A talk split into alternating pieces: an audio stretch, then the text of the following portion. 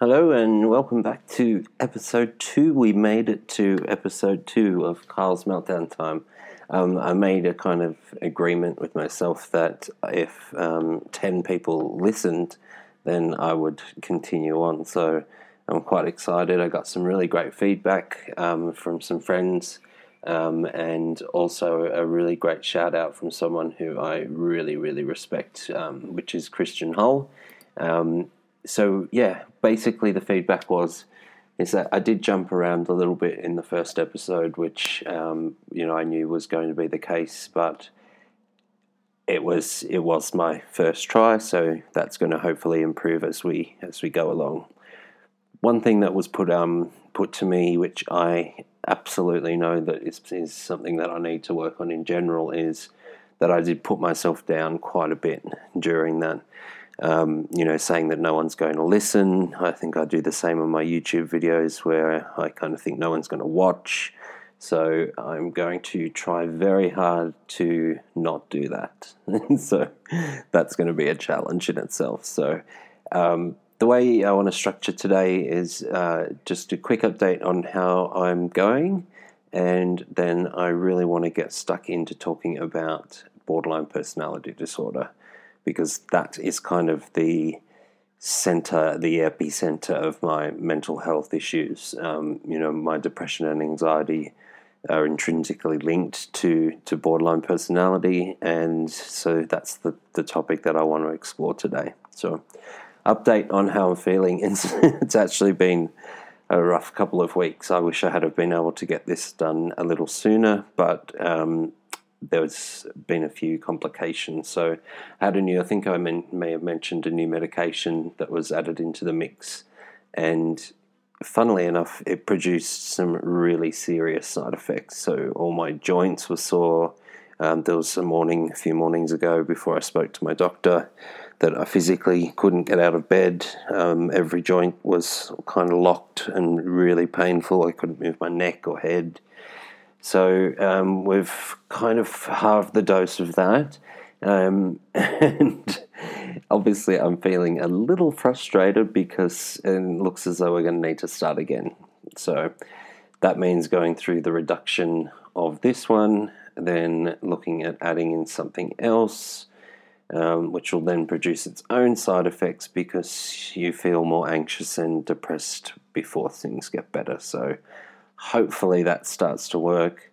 Um, just to give you an idea, I currently take 11 tablets a day, um, which for anyone is a huge amount of medication going into your body. So, medication is something that my doctor and I are working really hard on to find the right mix um, and, you know, try and reduce the amount of medication going in. Um, you know, I'm absolutely not one of those people who is shies away. If I have to take 25 tablets a day for things to be okay, I will. But, you know, obviously everything comes with a price and they all come with their certain side effects. So, yeah, so it's been a, a an interesting couple of weeks of mood changes, uh, you know, going from depression to, to anxiety um, and then into distress levels, which uh, have been a little bit scary at times. So that's the reason I wanted to talk about borderline personality disorder. Um, and from now on, I'm going to refer to it as BPD because it's just annoying to say borderline personality disorder all the time. And we all know that mental health love a good acronym. So uh, BPD it is for today. So I want to start with a quote that is from the uh, absolutely the, the leading expert in in BPD in the world, Marsha Linehan, who is a sufferer herself and who's developed uh, an amazing strategy for the treatment of BPD. So, to give you an idea, this really resonated with me when I read it because it it it's just you know really kind of hit the nail on the head. So the quote is that borderline individuals are the psychological equivalent of third degree burn patients. They simply have, so to speak, no emotional skin. Even the slightest touch or movement can cause create uh, can create immense suffering. So that means that you know in the slightest terms. It's it's basically I, might feel something that someone else feels on a scale of one to ten. Uh, you know, they experience something and they experience a distress level of four. Mine would be a nine or a ten for the same situation. So things like rejection, lots of different emotions. You know, I was um, rejected by my best friend of, of 17 years. They have decided they want nothing to do with me a couple of years ago. And for me, that was like a death. You know, it felt I, I couldn't bring the emotion down a level. It, it just was skyrocketing out. I wasn't able to deal with it. It felt too painful. Um, rejection is one of my very big triggers. So, um, BPD itself is is absolutely one of the the least um, understood and definitely one of the most stigmatized mental health issues. Uh, it's an extremely complex illness, and in truth, a lot of years of, tr- of no treatment can go by, um, or you can be incorrectly diagnosed with bipolar because they do share similar kind of aspects on the on the scale. So, some people who are sufferers of BPD are actually taking medication for bipolar and being treated with psychodynamic therapy with bipolar, and you know that's not going to hit the mark, obviously. So, for for a bipolar patient, they need you know a specific form of treatment, as does someone who suffers with BPD. So it's definitely the uh, the stigma that attached to it. That's one thing I want to talk about, and I'm sure if anyone's listening out there that has BPD or or any mental health issue, and you've experienced um, the receiving end of the stigma of mental health, it's it's quite a crushing blow. So there are a lot of doctors, there's a lot of psychiatrists um, out there that actually won't treat someone who has already been diagnosed with BPD. Um, they are a high suicide risk. Um, one in five males um, complete suicide, so it's a fairly scary statistic. And so there's a lot of doctors and um, psychiatrists, uh, psychologists who shy away from treating someone with BPD because of the complexities of the illness. And historically, people with BPD have been seen as manipulative, bad people. And, you know, like anything, like any mental health issue or many behavioral issue, there's a sliding scale. You know, there's there's the extreme end of things, and there's the middle range, and then there's a low range. Um, so you know, it's not a one size fits all illness. Absolutely. So a lot of years for me went by without being diagnosed uh, or treated for for BPD. So you know, I'm now 38 years old, and I was only diagnosed um, three years ago. So um, that means I went through, you know, a good, a, good fifteen years of, or tw- nearly, yeah, close to twenty years of of of you know suffering and and not understanding why why I didn't fit in in the world, why I felt like I was always an outsider looking in. Um, you know, I didn't feel like I fitted into any sort of community or um, and that created a tough a tough life and and I had to build my own resilience and my own tactics of dealing with it um, without understanding what was actually going on. So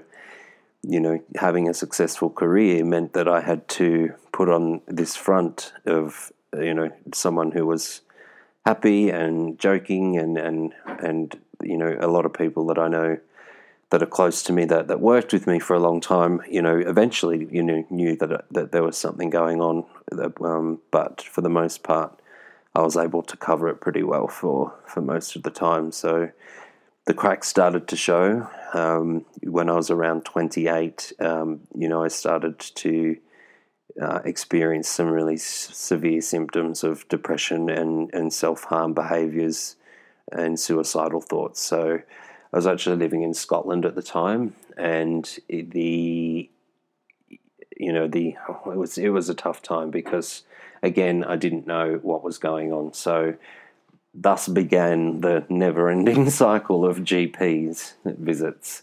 Um, you know, I was in Scott. I lived in Edinburgh, um, and I would literally be at the doctor's every couple of days or every week. Sometimes the doctor would that I'd seen in three times in the last week would act or pretend, you know, seem like they didn't even know who I was.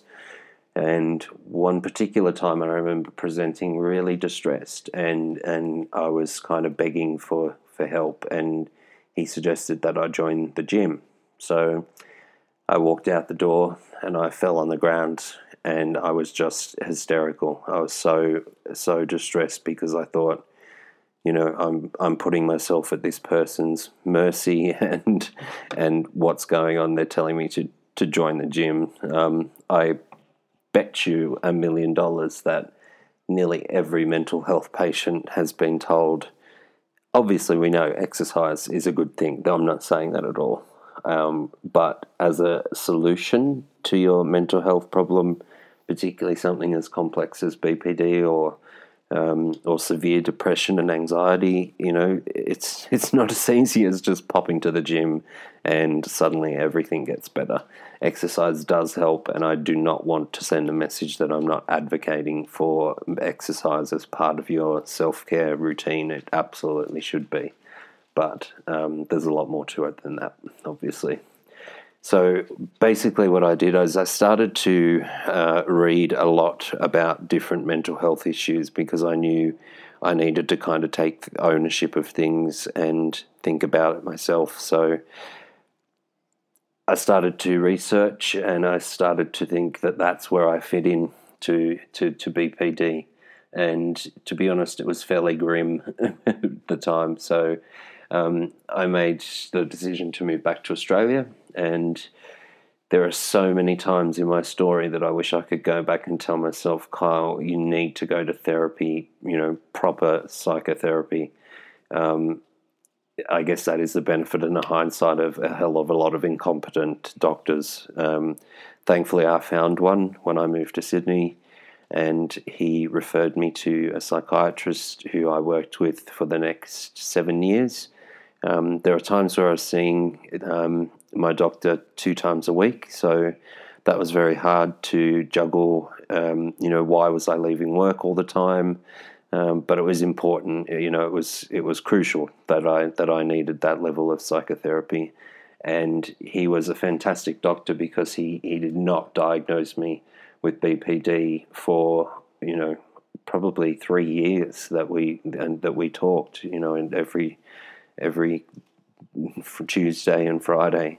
And the reason for that is that it's a serious diagnosis. It's one of the most serious mental health conditions you can have. And and so he wasn't the type of doctor that just, you know, met me for 45 minutes, diagnosed me, referred me back to my GP with a box of tablets and hope that things get better. So there are some criteria that you need to meet, unfortunately, to to um, you know, to be properly diagnosed of, of BPD. And I really just want to go quickly through what they are. So, number one is the frantic efforts to avoid uh, real or abandoned, or sorry, imagined abandonment. So that's rejection.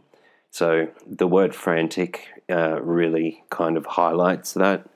It is a desperate scramble to constantly worry that you're going to be rejected by the people close to you. And unfortunately, through my life, that has actually happened. So, you know, whether it was part of my illness that led to it, there were certain elements of that, definitely.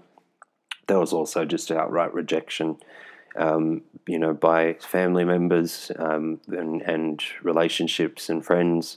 So those rejections really hit hard and they cause a huge devastation to me because I see those almost as like a death and I grieve accordingly. So it's um it's yeah, it's a, it's definitely frantic is the is the word to describe it. So number 2 is a pattern of unstable and intense interpersonal relationships and that's characterized by alternating between extremes of idealization and devaluation. So, that's thinking a little black and white. So there's a book that um, that I'm reading at the moment that you know says it perfectly is I I hate you, don't leave me. So it's putting someone on a pedestal and they're either the best person in the world, the most important person of the the you know, or they're the worst person. So it can that can happen on a different sliding scale again to to people. You know, I, I definitely put my best friend on a pedestal.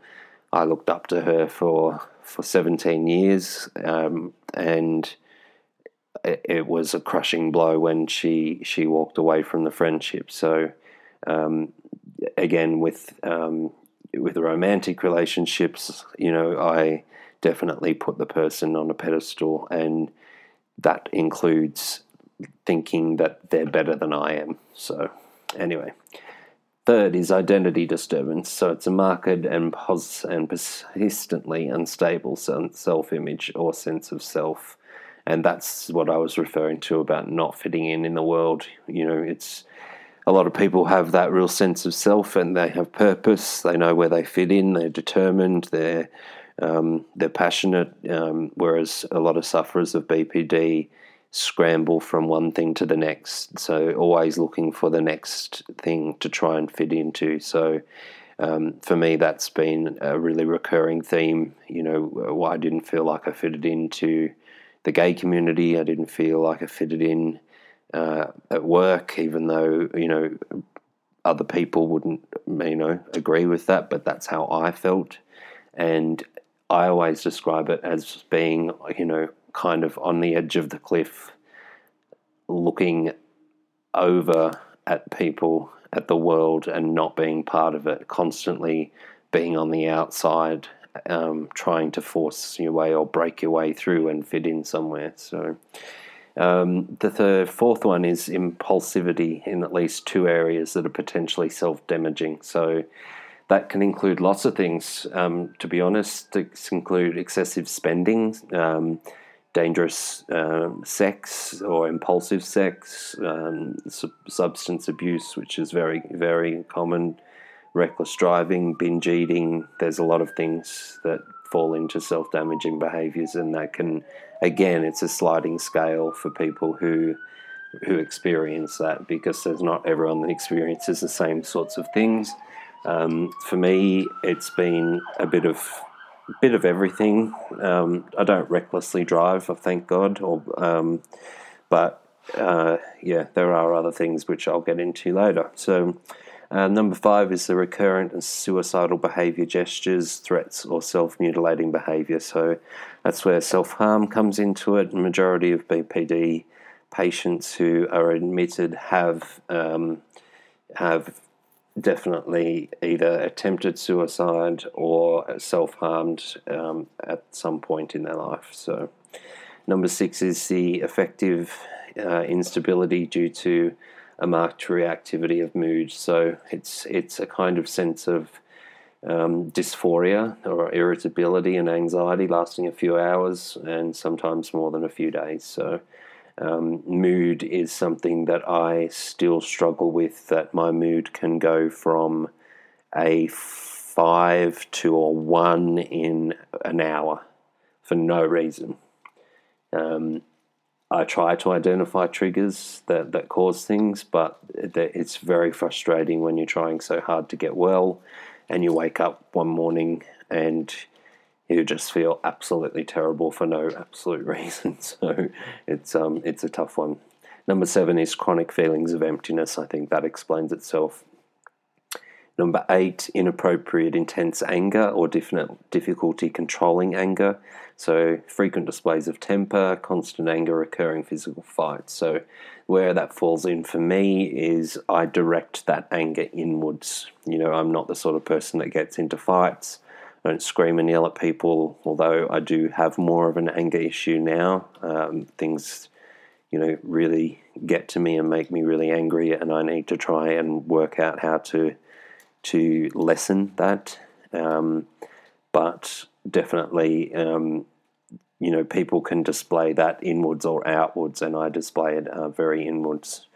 Uh, so, transient, number nine, transient stress related paranoid ideation or severe dissociative symptoms. So, um, that again explains itself. Dis- disassociation is something that's extremely hard to describe because um, the only probably small way I could put it is that you feel like someone else is driving the car. So you're not in the driver's seat, you're kind of looking above, and someone else is, is in charge of, of things. That's kind of the feeling that I get.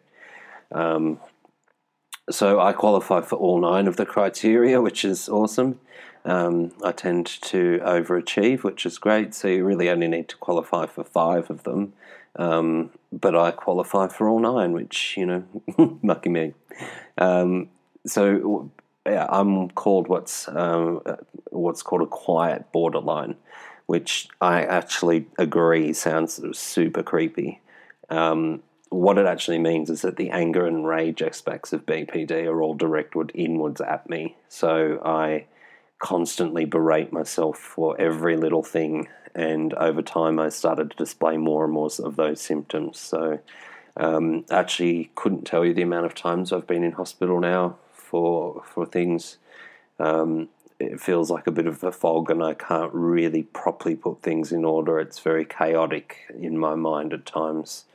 So um, that's kind of sitting and trying not to explode. You know, it's a very lonely disease as well. Um, the negative stigma, I shy away from people um, or telling people that I have it, and although I'm broadcasting it to the world, um, usually um, it's actually medical professionals that I shy away from telling that I have it.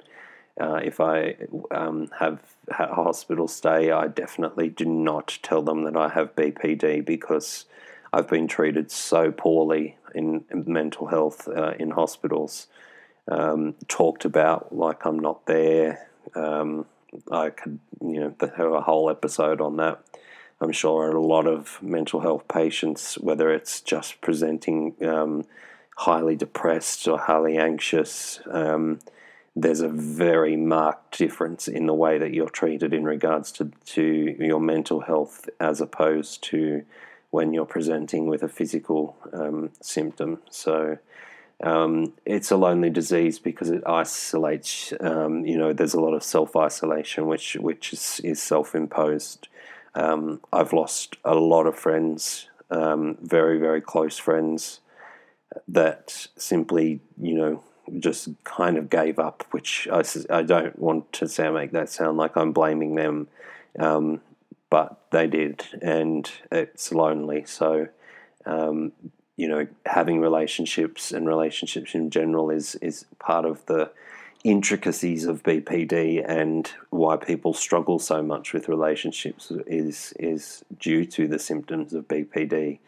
So, you know, granted, you know, in all people's defense, a lot of people just can't put up with that and continue to to have a, a relationship or a friendship or whatever it may be with someone who struggles so badly with um, with controlling their their emotions and mood. So, um, so yeah, I, I think you know that's kind of my take on on what BPD is for me. Um, it's something that I'll talk about more because it's it's really at the epicenter of, of my illness. Um, it has led me to, you know, there's been times where I've thought to myself, this, you know, I can't run forever. This illness will catch up with me eventually and it'll overwhelm me and, and that'll be that'll be it. And that's a really um, abstract feeling because it's always in the back of my mind that you know I'm running, running, running, trying so hard, trying to do my blog to help people, to trying to do this podcast to help people. Um, you know, I'm trying as many things as I possibly can to to make some money, um, all sorts of different things, but it's it's something that I struggle with on a daily basis. It's it's not something that just pops up now and again. Um, it certainly you know lies underneath every day. So my mood can go from feeling inspired, you know, writing a blog article that might have been published and and that pride lasts for about five minutes before I crash into uh, negative feelings of thinking I'm a failure, I can't do it again, I'm not doing well enough. Um, you know, I'm sure a lot of people can relate to those kind of feelings. So, so uh, that's my journey at the moment with BPD. Um, I'm still working very, very hard. Uh, the one thing that I would say to anyone who's listening who who thinks they maybe you know fall into some of those categories or, or is already diagnosed with BPD is that the the best thing you can do is learn about the illness because it's such an isolating illness that you feel like you're, you know, a little alien living on another planet. That's how I always used to describe it. Um, that I was on my own little planet and, you know, didn't have a sense of self and a sense of my place in the world. And, you know, if if that's what you're experiencing, please go and talk to someone. You know, I'm not a psychiatrist, so this is just my my journey and my story about BPD. I hope it helps someone. Um, thank you for listening. Thank you so much for the support of people who have listened to the first one. Um, this one, you know, is a little bit longer, so uh, apologies for that. But I think it's an important topic to cover and not rush rush through. So my journey is far from over, and I want to share it with you. And I hope to see you in the next one. So thank you and also any feedback. You know, if you want to leave any comments of things that you'd like to hear or would think that I could do better, um, I'm absolutely open to it. So uh, I think that hopefully I haven't jumped around quite so much. You know, focused on one one issue.